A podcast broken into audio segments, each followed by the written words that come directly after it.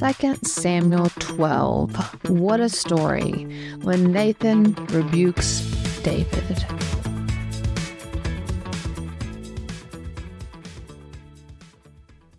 Chapter 12 The Lord sent Nathan to David. When he came to him, he said, There were two men in a certain town, one rich and the other poor.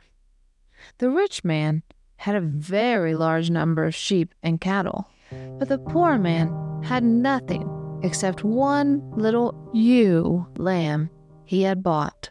He raised it, and it grew up with him and his children. It shared its food, drank from his cup, and even slept in his arms. It was like a daughter to him. Now a traveler came to the rich man, but the rich man refrained from taking one of his own sheep or cattle to prepare a meal for the traveler who had come to him.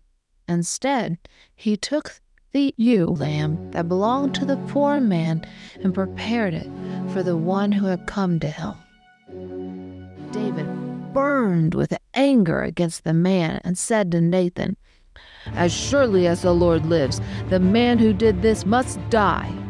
He must pay for the lamb four times over because he did such a thing and had no pity.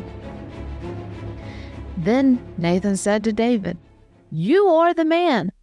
This is what the Lord, the God of Israel, says I anointed you king over Israel, and I delivered you from the hand of Saul. I gave your master's house to you and your master's wives into your arms. I gave you all Israel and Judah. And if all this had been too little, I would have given you even more. Why did you despise the word of the Lord by doing what is evil in his eyes? You struck down Uriah the Hittite with the sword and took his wife to be your own. You killed him with the sword of the Ammonites. Now, therefore, the sword will never depart from your house because you despised me and took the wife of Uriah the Hittite to be your own. Then David said to Nathan, I have sinned against the Lord.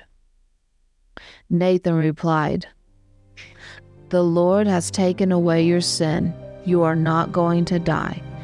But because by doing this you have shown utter contempt for the Lord, the son born to you will die.